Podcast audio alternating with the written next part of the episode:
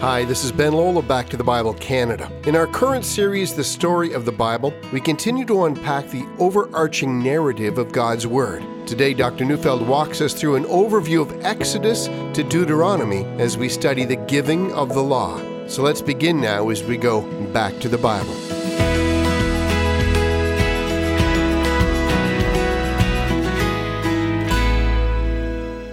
As the story of the Bible begins to take shape, one thing becomes abundantly plain. What the human race needs more than any other thing is salvation. We need to be saved from the madness of believing that we can rule this world without God. We need to be saved from the folly of believing that we can find purpose for our lives other than the purposes that God specifically created us for. We need to be saved from the curse that God has placed upon us as a result of our rebellion. We need to be saved from the evil one who seeks our undoing. We need to be saved from the temporal and eternal consequences of our sin.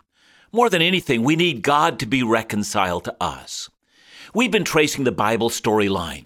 In the beginning, we saw how a glorious God created all things and then mankind in his image. To man is given the task to rule and reign over all God's works as his representatives. But we rebelled and incurred God's displeasure and his curse. But God is gracious. In the fullness of time, he raised up Abraham and promises this man that through him, he will not only establish an offspring who will inherit the intention that God has for the human race, but through Abraham, not just his offspring, but the entire human race will find a blessing. We turn now to the next page in the story. The descendants of Abraham have become an extended family of seventy-two. But instead of inheriting the land that God promised, the plot line of the Bible takes an unexpected twist. Abraham's descendants become refugees, fleeing a famine in the promised land and living in Egypt. As we come to the book of Exodus, a considerable amount of time has passed. When Bible teachers date some of the events recorded in the Bible, they, they do look at archaeological finds, but they also look at the Bible's internal dating systems. And so First Kings chapter six, verse one contains an important line. It says, "In the four hundred eightieth year after the people of Israel came out of the land of Egypt, in the fourth year of Solomon's reign over Israel." We know from the Egyptian dating systems and the relief walls in ancient Egyptian temples, there is an exact date given for the year of Solomon's ascension to the throne. And so since the fourth year of Solomon is exactly four hundred eighty years since Israel left Egypt, we can do the math and accurately set the date of the Exodus at exactly fourteen forty-six B C. Now that's important because this kind of background allows us to understand the historical context of the events recorded. If the descendants of Abraham first arrived in Egypt in eighteen seventy-five B C, then the time they lived there covers a period of four hundred thirty years, meaning, of course, that it was over four hundred years from the end of the book of Genesis to the beginning of the book of Exodus. Now much had occurred. The family of Abraham is now a nation. Exodus thirty verse twelve says that the first census that was taken listed the men from twenty years old and older, and that number came to six hundred three thousand five hundred fifty. And so it's generally believed that the family of Abraham now consisted of a nation somewhere around two million people. And so we can see that the godly line of Abraham had become an exceedingly large group of people. Exodus begins by saying, "There arose a new king over Egypt who did not know Joseph." From what we know of the history of Egypt, it seems quite likely that the new king was most likely not an Egyptian at all, but was part of an invasion into Egypt of a people group known as the Hyksos, who made a policy of enslaving Israel. After the Hyksos were repulsed, the practice of slavery simply continued under Egyptian rule. And that's where our story begins. God has promised Abraham that his descendants would become a great nation, that they would inherit Canaan, and that they would receive the blessing of God, and through them, a blessing from God would come to the whole earth. God now sets to accomplish this in the storyline of the Bible from Exodus through to Deuteronomy. There are, in fact, five important movements or five important events that must not be missed. The first movement in the story is the story of the Exodus. God has raised up Moses to approach Pharaoh with the news that he must allow the Israelites to go into the desert to sacrifice and worship their God. This is tantamount to saying that the God of Israel takes precedence over the desires of Egypt. In response to Pharaoh's strong refusal, there are several keys to understanding the story. Pharaoh will discover that his gods, that is, the sun god or the gods of the Nile and so forth, well, they're all frauds. The God of Israel is the great creator, and he can do all that he pleases. Eventually, Pharaoh's Egypt stands in utter ruin, and the God of Israel has killed all the firstborn in his land. Even the vain attempt in the end of the day to reconsider and force Israel back ends with Pharaoh's army drowned in the Red Sea. In response, Moses taught all Israel to sing the song recorded in Exodus chapter fifteen. I will sing to the Lord, for he has triumphed gloriously. The horse and his rider he has thrown into the sea. And then later, the Lord is a man of war. The Lord is his name. So here's an expression of confidence that the God who created all things, when he wills something, has the strength to accomplish it. Egypt was the superpower of that part of the world, and the great God humiliated him and reduced him to nothing by the mere act of his decrees. You know, the next movement in the story is the journey from Egypt into the desert to the foot of Mount Sinai. Israel will spend two years in front of that mountain, and God himself will teach them how to worship him and how they are to live. In essence, we have here the repetition of the story the Bible began with. God created the earth for his glory, and then created man as image bearers of God to rule and reign on his behalf. But Israel is unprepared to rule and reign. Indeed, the story of the Exodus proved that they were as sinful as Egypt. And so God calls a nation of two million to spend two years with him as they learned what it is to become the people of God. At first, it must be said that Israel survived because of miracles. The Sinai desert is hot and inhospitable, and food is in extremely rare supply. The story of manna explains how they survived. God actually supernaturally fed them every morning. The first great event at Mount Sinai is the giving of the Ten Commandments. In essence, we have now in the Bible the third of God's covenants. The first was the covenant with Noah, that God would find a way never to allow the conditions in the earth to so deteriorate that it would necessitate a flood. The second covenant that God makes is with Abraham, that he will raise up a promised nation, give them a land, and through them to bless the whole earth. Now the third covenant. God gives the law, or the Ten Commandments, and by that defines the kind of people that his chosen people must be. The first four commands, to worship no other gods, to make no graven images, to never misuse the sacred name, and to keep the Sabbath, are laws that will teach the nation how they are to love God. The last six, to honor father and mother, to not murder or commit adultery or steal or bear false witness, and to refrain from coveting, teach Israel how to love their neighbor. Now, from that basic foundation come laws relating to every aspect of the national life of Israel. Israel must learn to fear God and to be a people holy to the Lord God so that they can fulfill their purpose, the purpose given to the human race at creation. But Israel not only learns the law at Sinai, they also learn to worship there. The last part of Exodus gives detailed instructions regarding the building of a tabernacle, its dimensions, its furniture, and the priests who may serve, including the clothing the priests are to wear. And then the book of Leviticus, which follows, defines the systems of offerings and sacrifices to be offered at the tabernacle.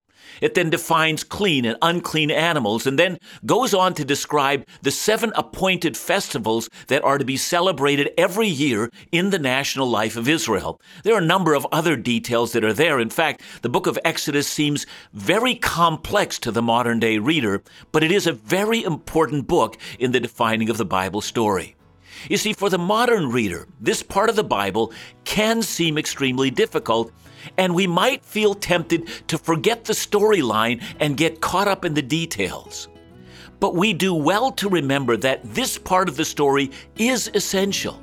Until we find out what God wants of His chosen people, we will never get a proper sense of what eventually went wrong, and why the storyline of the Bible takes another surprising and unexpected twist in the plotline.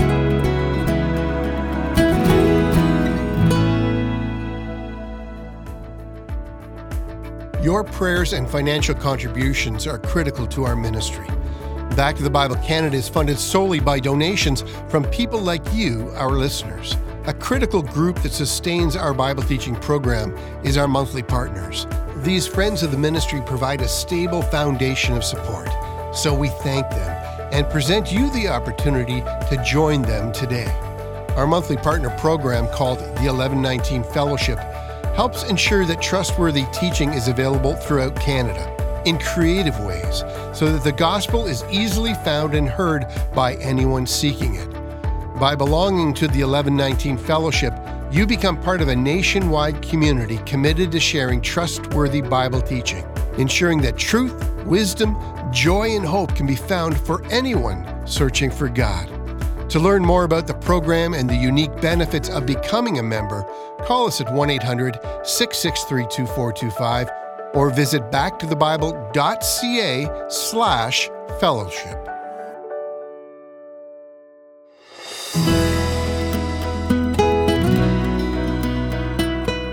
I've said that Exodus to Deuteronomy presents us with five movements or five major scenes in telling us its storyline. The first scene is that of the Exodus, including the ten plagues on Egypt, the Passover, and the Red Sea crossing.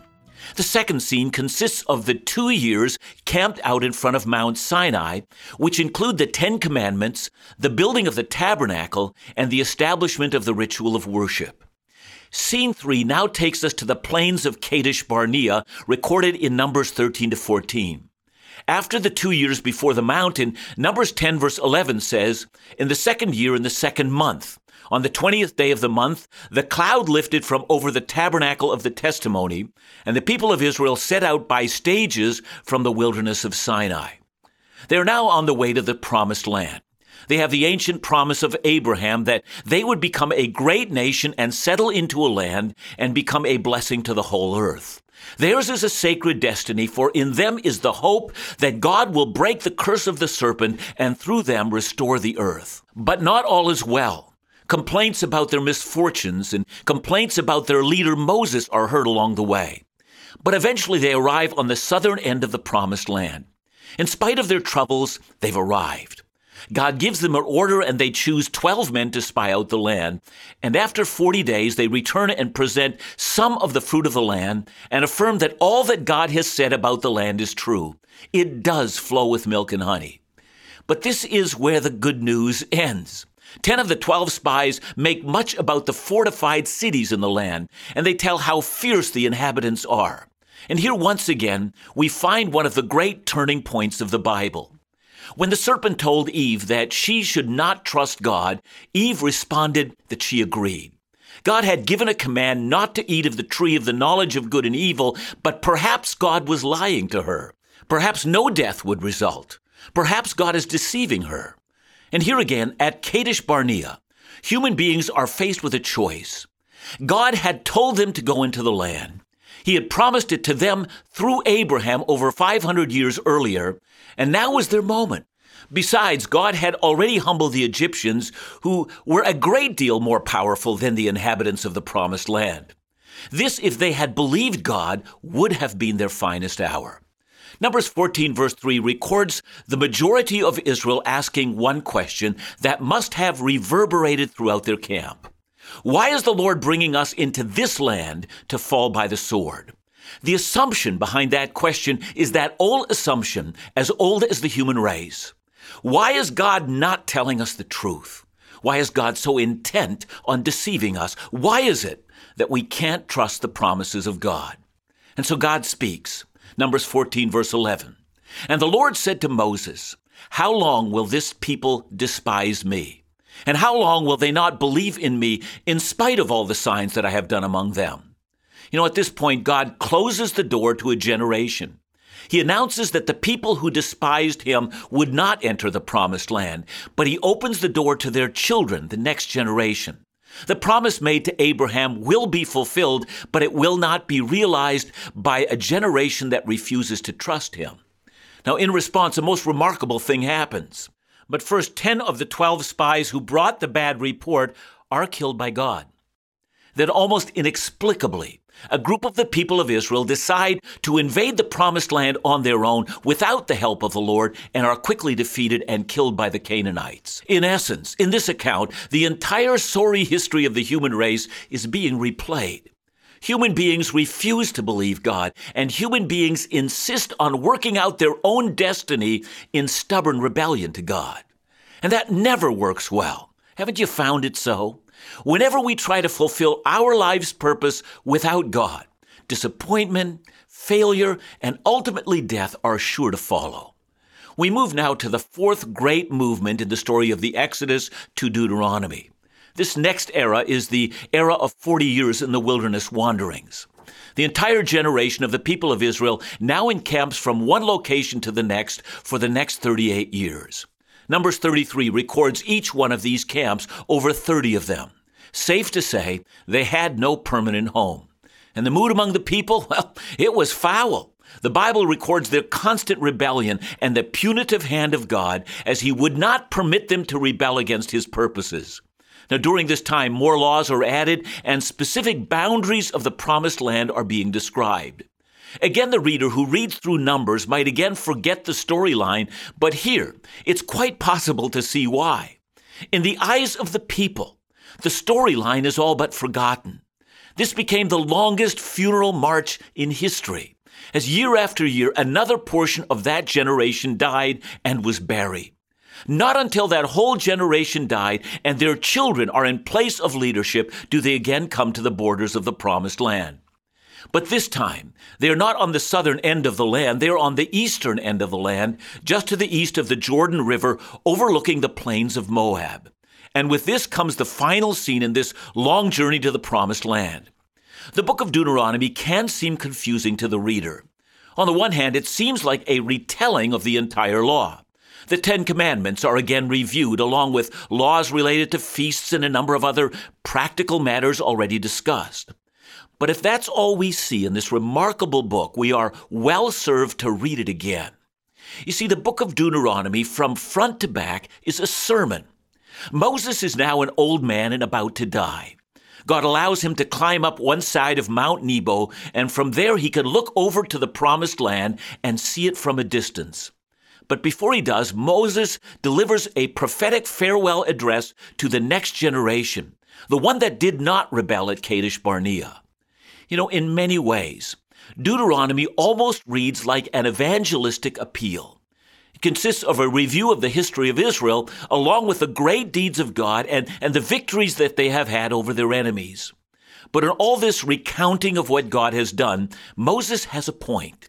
It's addressed to the people who will enter the land after his death. Listen to a part of that sermon. I'm reading from Deuteronomy four, verse nine. Only take care and keep your soul diligently, lest you forget the things that your eyes have seen, and lest they depart from your heart all the days of your life. Make them known to your children and to your children's children. You know, and as Deuteronomy comes to an end, Moses makes an urgent appeal. Deuteronomy thirty, verses fifteen to eighteen, records a part of that sermon. Let me read it. See, I have set before you today life and good, death and evil.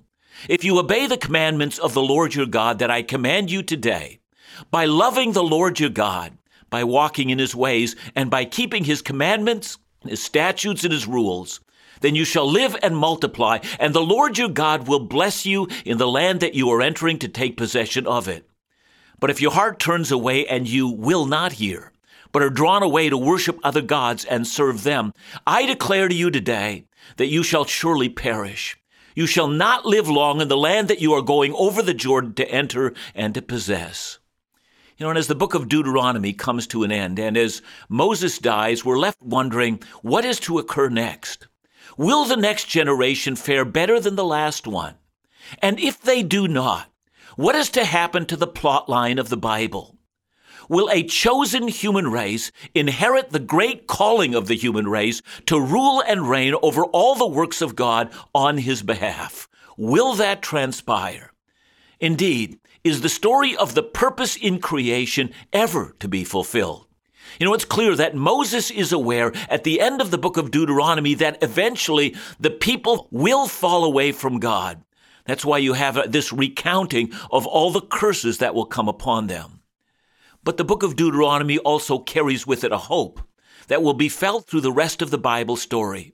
The hope is that God will do for his people something that his people are incapable of doing for themselves. Deuteronomy thirty verse six says this, "And the Lord your God will circumcise your heart, the heart of your offspring, so that you will love the Lord your God with all your heart and with all your soul, and so that you may live." And indeed, as the story progresses, we'll be introduced to prophets who will tell that such a day will indeed occur in the future.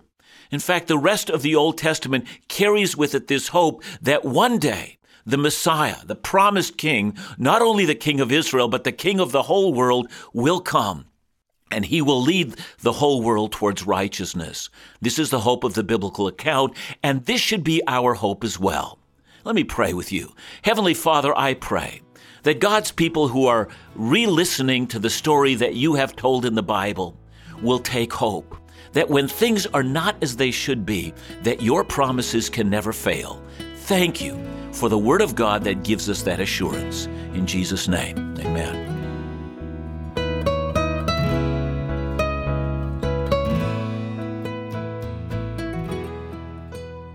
John, you brought us quite a distance in the storyline of the Bible, but you really opened up a bit of a can of worms for some people, so I just got to ask you the question, are we still bound by the Old Testament law today? You know, that is the question, and uh, in the few seconds, let me just say this.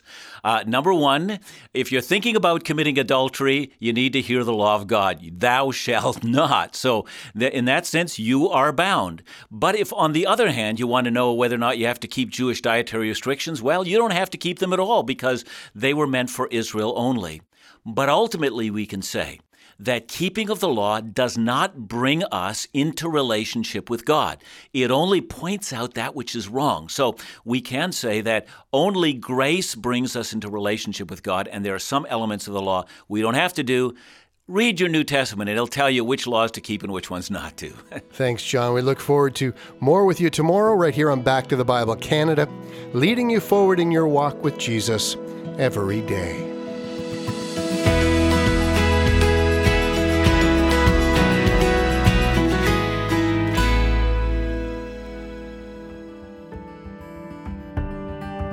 Today, there are one point six billion websites on how to get rich quick. I'm, I'm only joking.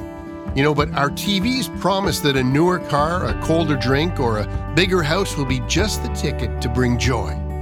But if money were the key to happiness, we'd be the happiest culture in history. Instead, we access more psychologists, lawyers, and antidepressants than any previous generation. So what makes life rich? Well, this month, Phil Callaway uncovers some answers in the new Laugh Again booklet, Five Steps to Making Life Rich. Money is a blessing when held in our hands, but never in our hearts. To request your copy of the booklet, Five Steps to Making Life Rich, as our free gift during the month of May, visit us online at back to the bible dot c a or simply give us a call at one eight hundred six six three two four two five.